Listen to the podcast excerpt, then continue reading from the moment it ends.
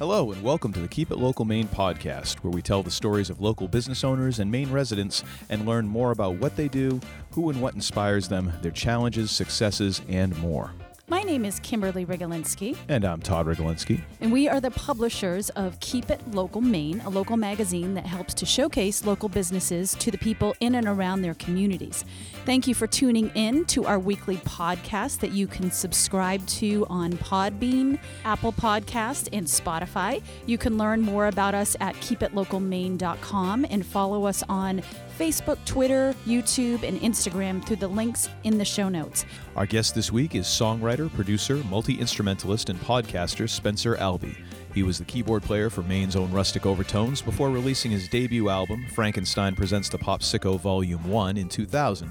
Since then, he's had several musical projects like Rocktopus, As Fast As, Spencer and the School Spirit Mafia, Space vs. Speed, and his current collaboration called Bell Systems. And all that in addition to recording on his own. He is the creative host behind the yearly Beatles Night in Portland with an all star band, and Rolling Stone magazine has referred to him as a 21st century master in the lost art of Beatlesque hooks. Oh, and he also hosts a weekly podcast called Spencer and Zach Explore the Universe with fellow musician and one of our previous guests, Zach Jones. Welcome to the show, Spencer. Yes, welcome to the show. Thank you for having me. This is great. It is a pleasure. So, uh, you do have a new album out. It's true. and uh, your pr- the the fir- the prior album to this, which actually is 20 years old, uh, the Popsicko Now Volume One, I guess we have to call it. Uh, well, it was now- actually that was the title. oh, that's right. I actually I forgot that. Yeah. I was and I was listening to it earlier and I missed that part. Yeah, that's great. So this one is called the Popsicko Volume Two. How did you decide to make a sequel to an album 20 years later? Um, well, I just started recording here in my house because I don't know if you. I don't want to bring your listeners down, but uh, there's a bit of a pandemic on right now. Oh, there is. Yeah, I I'm sorry. noticed. Yeah. uh, so yeah, so you know, there's a lot of anxiety uh, surrounding that, you know, and Mhm. um, so I just started making music as a pleasant distraction, and then I it was brought to my attention that it was 20 years ago that the volume one was released, and the reason it was volume one was because I was in a band, I was in Rustic Overtones at the time, and I was just it was just kind of like a put out a record for the sake of making a record. It wasn't like this is my new thing, you know, necessarily. Mm-hmm. So I made like a volume one, like I was thinking, I was picturing myself in rustic overtones sustainably for a period of time, and I just kind of occasionally dropped these Popsicko, you know, volumes. In fact, mm-hmm. the first Rocktopus record was all the original CDs and, and mix tapes and all that stuff are labeled volume two, Huh. but that ended up being the first Rocktopus record because all of a sudden there was no rustic, and I was like, well, okie doke, I guess I'm, this is now its own thing. I guess I'm going this way. right on. And so yeah, that's how that's how this one got to be volume two. It Was just because make a record for the sake of making a record, not really worried Mhm. about like how I'm going to go out and play it, or just no oth- no other considerations than than the noise I was making. So it must have been just, I mean, that must have been almost therapeutic too, just kind of uh, as this season that we're in going through, you know, this pandemic and COVID. it- Did you feel like there wasn't a lot of pressure there? Like you just, you know, Yeah, like what are they going to do- do? Take away my shows? exactly. Yeah, whatever. Yeah. What what are shows? I I forget. I, know. What that again? Uh, I miss shows. I know I have a vague recollection. It's more of like a, it's like a sense more than the memory. Yes. Yeah, yeah, it really is. So, is your songwriting process is it different than it was 20 years ago? And if so, how has it changed, and or how is it the same? Um, I would, it would have to be different. You know, twenty years. Mhm.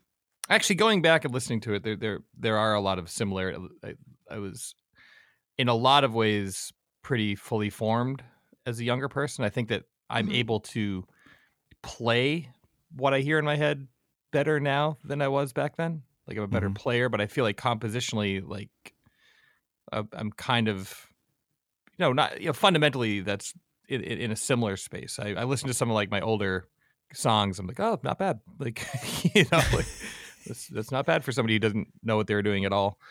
Um, but yeah, like yeah, so in that way, it's kind of the same. I I I, I don't have a uh, a singular approach to writing songs. It can either Mhm. be just starts with drum and bass, you just kind of get like a vibe going on, kind of thing, or which I guess that would be the case with uh, the is that Paul Newman off the new album. That was just Mm. started off as like a bass and drum thing, which turned into a whole song. hmm uh, or the first track or second track, I guess, "Love's Not Lost." That was definitely like me charging myself with, you know, sit down and write a song right now, young man. Mhm. And uh, so, yeah, I don't know if that answers your question, but Yeah, yeah, Yeah. absolutely. So when uh, I was I was mentioning this to Kim earlier because I I had a chance to listen to the whole album kind of front to back today, Mhm. and in that song is that Paul Newman. Mhm. Did I hear a little bit of Three Dog Night kind of in the outro of that? well, it's that it's that Wurlitzer electric piano. Yeah, Yeah, it almost sounded like that. You know, uh, Mama told me not to come. same vibe, same instrument. Yeah, Might even be the same okay. key. I don't know. Uh, I can't confirm that, but yeah, that's that, that. That's the vibe. That's that kind of. You can't you can't touch that instrument without kind of recalling Three Dog Night or Supertramp Mm, yeah, Yeah. that's that's the one I hadn't actually thought or of. Or Ray Charles. But I tell you what, I don't Mm. play like that guy. He's pretty good. No, nobody really does. They they gave him the nickname Genius for a reason, I think. Yep. Yep, I can't touch that. Absolutely. What was your musical upbringing like? And and here I'm kind of thinking of early influences and Mm-hmm. and how and when you knew that music was something that you were interested in and that you wanted to do kind of for your lifetime. Well, I was always musical. Turns out my yeah, my parents got me uh like the little kids like you know musical play set and I Mhm. I went bananas on that thing. Mm-hmm. Uh my parents also exposed me to a lot of music from a very early age, like really young. Uh, I had my own Mhm. record player. I had my own record player until I decided that it was a potter's wheel. Because I was watching How'd that Sa- work out? uh, well, I'm actually kind of surprised I didn't get electrocuted because it was definitely a plug in the wall record player. I was definitely using water on my Play-Doh. Oh my gosh. Um, but yeah, they they had uh, uh, they had records by the Supremes, the Platters, Rubber Soul. I had a copy of Rubber Soul. Had Peter and the Wolf, Henry Mancini, 101 Strings. So I had like a lot of. Actually, uh, all those influences I just mentioned are pretty much like where I'm at right now. That's awesome. yeah. That's so cool. And my dad, he wouldn't call himself a singer, but I would. He's he's got a really lovely voice, and he used to sing a lot. He loves singing, though he never did it in a, any sort of professional capacity. Mhm. Um, and my mother's father was a vaudeville musician. There's actually like a you can YouTube the Lemire twins and see he and his brother.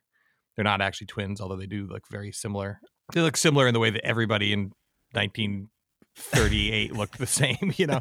But it's like old newsreel footage of them playing banjos together Wow. with, Wow. with with their father, my great grandfather, who built at that point the biggest banjo in the world. And it's uh, he's not a good player, Uh, but it's it was uh it was big. I'll give him that. Um, yeah, and then so I he would play with me as a kid, like sit me on his knee and let me strum the banjo, and he'd fret, you know, like Sesame Street songs and that kind of stuff. And then uh, my first grade teacher had a piano in in the classroom, and I gravitated towards that. And then we had a great music teacher in elementary school who, you know, taught us fundamentals of music. But then we'd close the the uh, each class, someone would get to pick out a, a forty five or bring in a forty five and Mm. play it. So That's we were so also cool. listening to current music. I also took piano lessons from her, and uh, my parents got me a piano.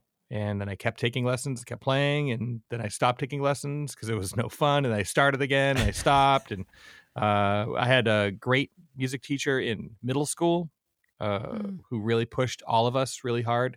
And then when I get to high school, we didn't have the best teachers. They were kind of like tenured and just like whatever, you know. Yeah. Mhm. Um, but we had a lot because we had a lot of great musicians in our class because of the the all the great music that we'd had up to that point. So we kind of motivated ourselves Mm. Mm. at that point. And then I started taking lessons again because I decided I wanted to go to school for music. It was all it was either music or special makeup effects, and I chose music. And uh, Huh. yeah, I know.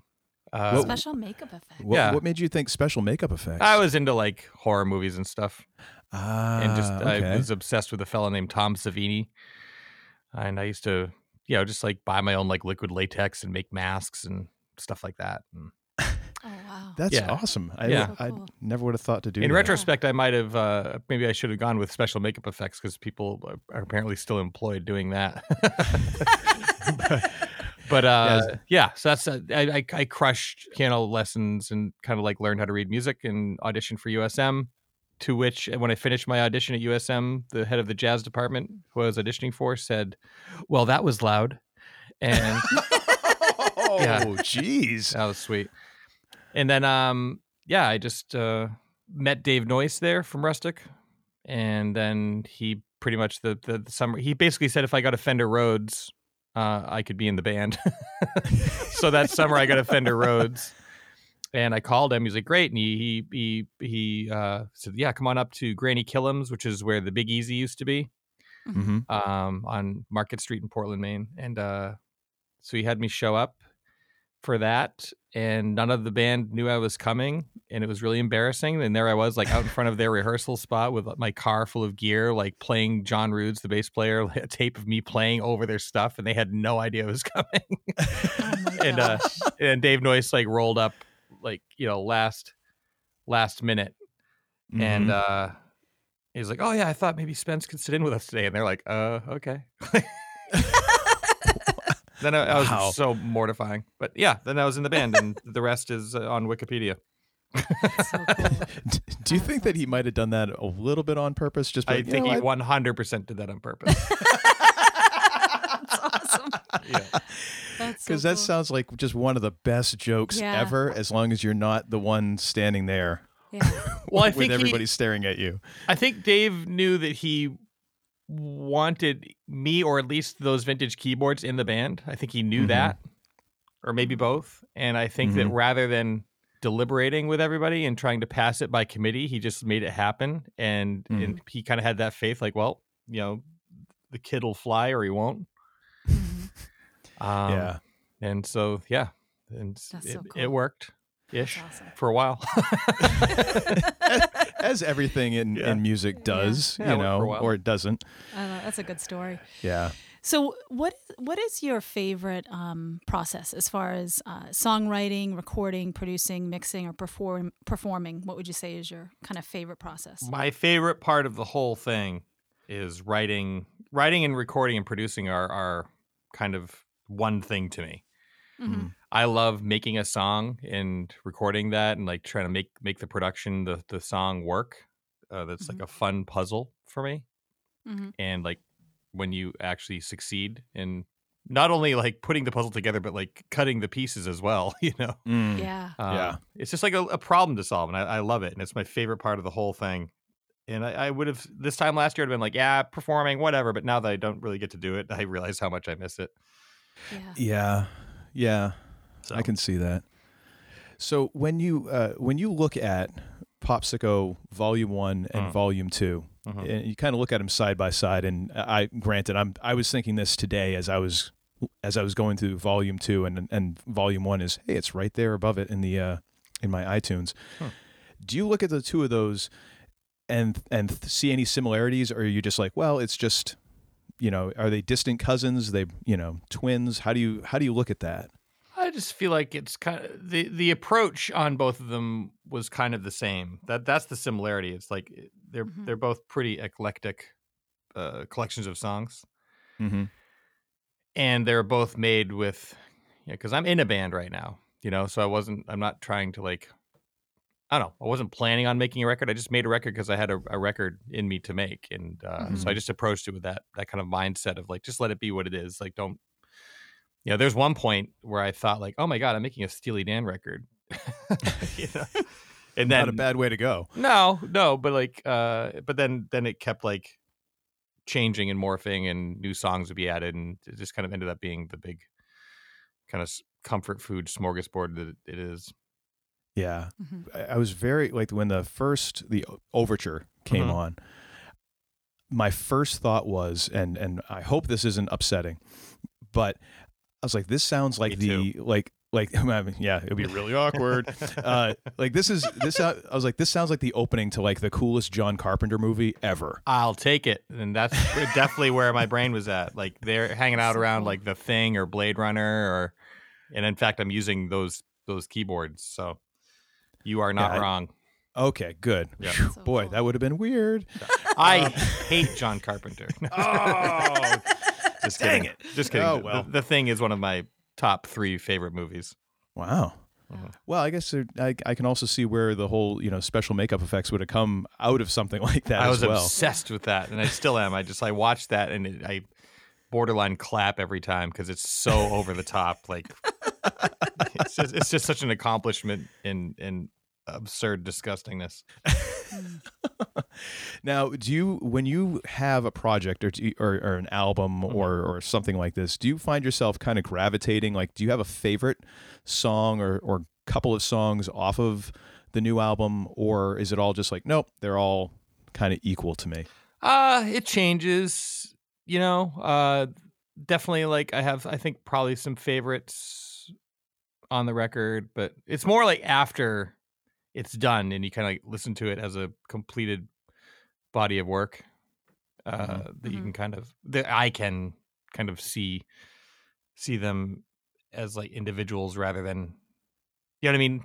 Like as you're making it, you're just trying to make it successful Mm. and each song kind of hopefully would give you as you're making it would give you like the ooh I'm on I'm onto a thing kind of gives you like you get the you get the buzz like Mhm. okay cool cool I'm doing something um yeah I don't know if you're asking me like if I have favorites off off the new album or just any album. I was because I was wondering because I know that it's it's a it, I figured it would be kind of that rotational thing where Mhm. well you know sometimes I like these songs and then I hear something different in these songs even Mhm. though you kind of are the one who produced them. I was just curious how that would work from a standpoint of I did all of this and how do you how would you feel about that? That's more the question, I guess. yeah um I don't know uh it is because like this record specifically I did the save for like the the handful of guest spots and and uh the spit shine that Wyman put on it I did all of it so like I know where all the ske- skeletons are buried Mhm. Mm.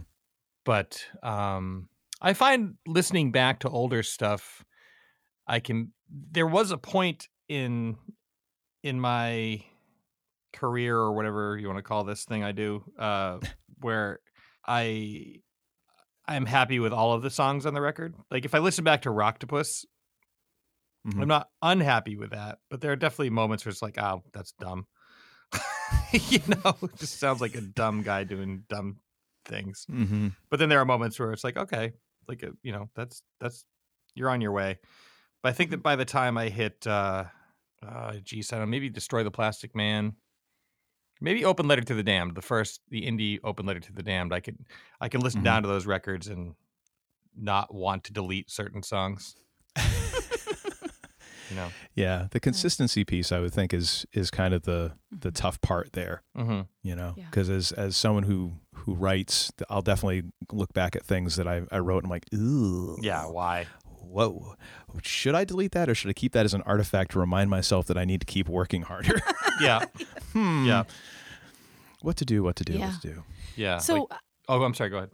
Yeah, no, I was just curious. So how do you how do you feel that you've evolved as an artist over the last 20 years? Well, I think I've gotten better as as a musician, as a player. And you know how when like okay, you you get your own apartment Mhm. and you start cooking.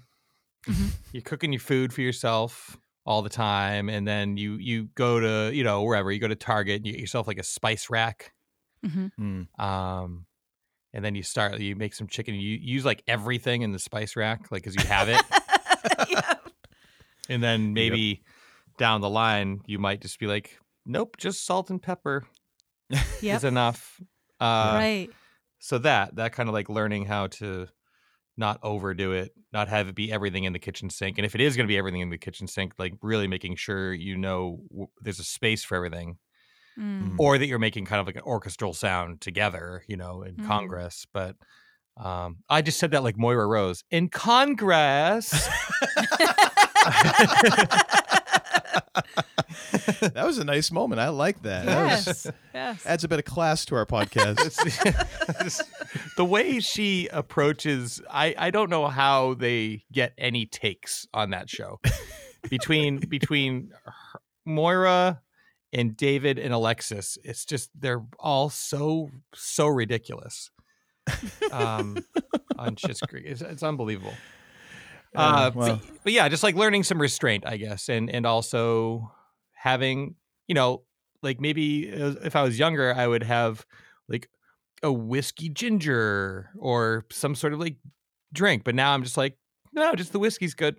Mm-hmm. Yeah. You know, just like let Yeah. it breathe, let it do its thing. It's enough. That's a great analogy. That Yeah. really is. That's, Well, that's a the great- one. They're all gonna be crap from here on out. well, at least we know what we're in for. Yeah. You know. It's a good life lesson right there. Yep. Evan. Yeah. Yeah. Well, it's, after a while, you start appreciating things for kind of what they are instead of like how much stuff I can add into them. Mm-hmm. That's how I I look at it. Yeah. Either that, either that, or I'm just getting really lazy and I don't want to add stuff to things anymore. But also like maintaining that like you know, like, oh they you could never put those two ingredients together.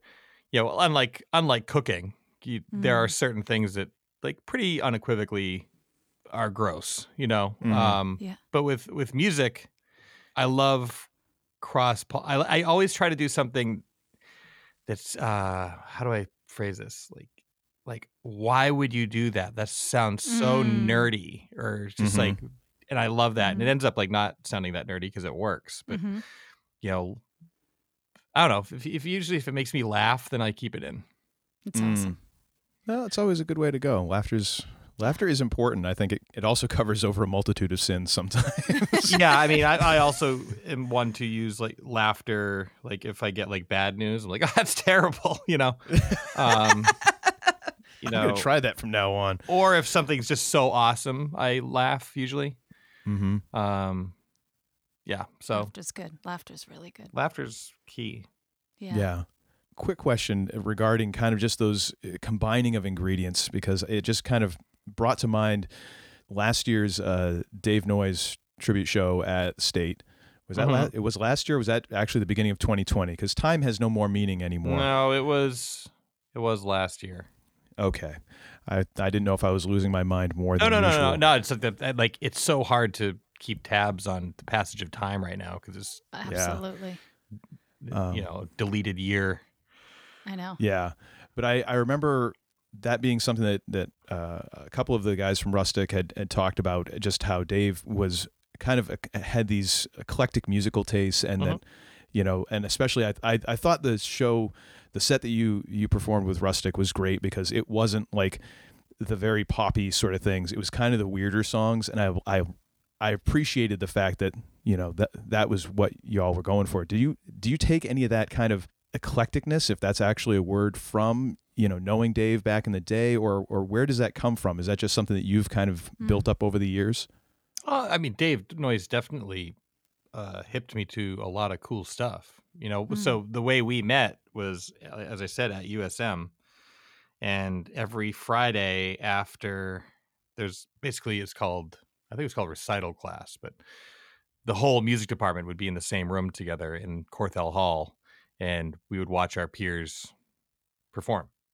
Mhm. And then after that, we would go back to our dorm room and drink all the coffee and just listen to stuff. At that Mhm. point, I remember like, you know, being like, you know, really into Phish at the time. And he'd be like, yeah, cool, cool. And then he'd play like Frank Zappa, like, cause like, oh, you know what I mean? Like, Mm-hmm. like you like this, but this is where this comes from kind of Mm. Yeah. vibe. So yeah, he hit me to a lot of uh we listened to a lot of jazz too. Because we were also like in music school together at the time. So it was also kind of a joint period of discovery. Mm-hmm. I've always had eclectic taste in music. And certainly when you get together with somebody like Dave Noyes who has like this it's almost like a he's like a library, you know. Mm. And I mean, my record collection, it's not obviously the same as Dave's because I have different tastes than he did, but there's a lot I could pull out certain records and be like, oh yeah, Dave hit me to that, you know? Mhm. Mhm. And I, you know, who knows? Maybe I hipped him to some things as well, Mhm. Yeah. you know, or, or just anybody in that group. That that there's a lot of uh, really great uh, musical heads in that group. Mm. Um, I could I could I could think of each member of that uh, you know that band that lineup and for the most part say like that person turned me on to this uh, you know Yeah. Yeah. so It's so cool. It's always good when you when you can kind of pick those things out and Yeah. and attribute them back to you know relationships that you've had. You know, Right. kind of Mhm. this little musical or you know cultural family tree. Yeah. So cool. well Genevieve and my, my partner in Bell Systems we, we were talking this morning and she said that she was on a, sh- a Sade kick I was like, oh, that's I'm so happy for you, you know, because I Mhm. actually remember there was a period of time when when Rustic was like it was like all Sade all the time. We I don't know what happened, but I think she had a, a new record out at that time, hmm and so we just got into like it was just Sade for days for Yeah. months, you know, and, and I just I can think of like I can definitely think of uh, you know there are records that that a band a, a, a certain person might be into like for instance like within the context of rustic overtones uh, tony and i were into ben folds five and it was only tony and i you know Mhm. Mhm. uh, but we'd listen to it everybody had a chance to kind of listen to their thing but then like you know eventually like certain things would get voted off the island because you know, it just drove somebody you don't want to drive people crazy you know Yeah. um, but those albums that kind of passed muster for everybody and, and Mhm. there's uh i should make that list because there was certainly like a handful of you know there's like you know tom waits bone machine los lobos colossal head ron Mhm. sexsmith other songs um oh, there's a brand nubian album that we listen to all the time Mhm. KRS One. Yeah, there are just like certain records that that could just be played. Oh, uh, De La Soul Stakes is High. Mhm. Um, those definitely make me think of of that, you know, being in that van with everybody. Yeah. So cool. Yeah. So a little little kind of thing that I always listen for in music, and I'm I'm guessing this might be a thing that you at least pick out as well. Probably not. Um, I w- I like. I'm just kidding. I'm just kidding. I'm trying to be professional, but you know Oh, you found me out. We're supposed to be professional. I'm sorry. But I like to look for kind of those weird things that you'll find in recording, Mhm. and you know, uh, for instance, like uh, listening to old James Brown's al- James Brown albums, you Sure. can hear like uh, you can hear the kick pedal Yes, squeak I love that. In a bunch of. Okay, so one of my favorite ones uh, is good. this is from uh, Rustic Overtones' last show at the state, like well, last with air quotes around it, Mhm. and it somehow wound up on Internet Archive or whatever. And a friend of mine burned that for me, and I listened to it uh, until I wore the CDs out. Mhm. But at the beginning of Pop Trash, Mhm. uh, as the drums are starting in, someone yells out, "Where's one?" So. It was so funny. And I laugh every single time because at first I was like, "Oh, that's kind of funny," and then I'm trying to count it, and I'm like, "I don't know where one is either. I I wouldn't have any like, Where's any one? clue." Yeah. So, do you have any moments like? uh, Well, actually, first of all, was that you yelling that? That's- do I you mean, think? It, it very well could have. That sounds like me. but but the other thing is like what would what would be some of your favorite moments like that from recordings that just kind of you're like oh yeah I, I always hear that or I, that always gives me a good laugh or something Oh, my one of my favorite records is Paul McCartney's Ram, Mhm. and I love that album because it's I- it's I, I I put it up against all of the Beatles catalog. I think it keeps pace with the Beatles, which is not it's rare for post Beatles albums to do that, just because you know Yeah. you had three amazing songwriters in one group. mm-hmm. But I love that album because it's so well recorded, but it's also there's mistakes and just rawness to it, and they don't trim the endings, and you know what I mean. Like it's not it's not Mhm. dressed up. So it's to me it's Mm. like the hy- a hybrid between Abbey Road and the White Album, Mm-hmm. and I love all the like the little squeaks and tape edits Mhm. and all that stuff. But if I were to cite two, my two favorite uh, errors or whatever on recordings, Philip Glass's Glassworks is a favorite of mine, and I think it's called. Uh, I'm terrible with song titles, but it's this uh, kind of. It can be kind of bombastic and repetitive, and Mm-hmm. you know, there's synthesizers and woodwind instruments, and so it's a mix of like modern and you know neoclassical, whatever you'd call it, probably new classical. Mhm. Um, but uh, you can hear it's such a meticulous recording, but there's this one point where you can hear someone's like foot slide on the ground. It's like, oh yeah, these are people in a room.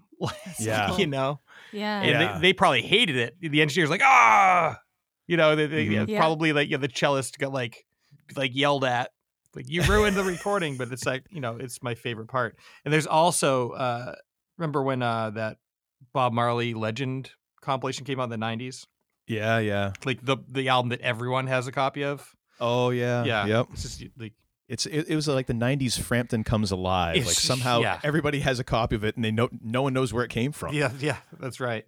it's I mean, talk about a greatest hits, right? Mm. Like one of the greatest greatest hits, and and the version of No Woman No Cry on that album is live, and it's uh, I think it was recorded at the Roxy in Los Angeles, if I have my facts right. But uh, my favorite part of that is they play, and it's they just sound incredible. They're they're just in it. It's they're playing Mhm. great, they're sounding great, and then all of a sudden there's just like this little bit of feedback. And yeah. you can hear the sound guy like take it away. It's like, oh yeah, this is live. My band sucks. you know? yeah. Yeah, I. I, I forgot about that one. Yes, I, I, I remember hearing that now because yeah, I, in college you you heard that every dorm room that you walk past. At Mhm. least it was either that or Dave Matthews Band. I mean, that's one of the two. Or the, or Yeah, uh, for uh, at least in my dorm, it was uh, that uh, Maceo Parker's li- live on Planet Groove. Oh my gosh, That was a big one, Oh, and that was kind of like I mean I knew who James Brown was, but Mhm. that that Maceo Parker album was like really my my introduction into the the James Brown universe, the extended universe. You know, yeah. getting past just just like I think at that point I had Star Time or something like that box set. We hope that you've enjoyed part one of our conversation with Spencer Albee, and be sure to tune in next week when we bring you part two, where we talk more about music and other things. Be sure, in the meantime, to check out his new album, The Popsicko Volume 2. It's on streaming platforms everywhere. You can also get physical copies on CD and vinyl at Bull Moose music stores. Be sure to follow him on social media and at his website in the links in the show notes, and we see you all next week.